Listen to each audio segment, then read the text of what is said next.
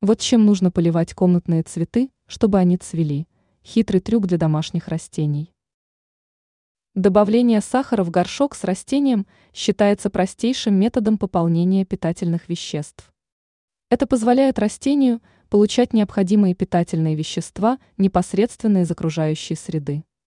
Однако следует учитывать, что сахар не просто кладется в цветочный горшок, сообщила ученый-агроном Анастасия Коврижных. Продукт следует смешивать с водой в умеренном количестве – 1 ст, ложка на 1 литр чистой отстоявшейся воды.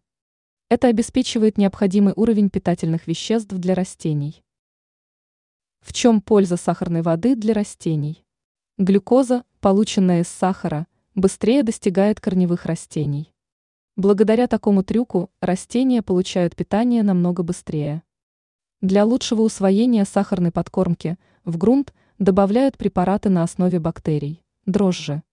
Сахарная прикормка подходит для всех видов растений.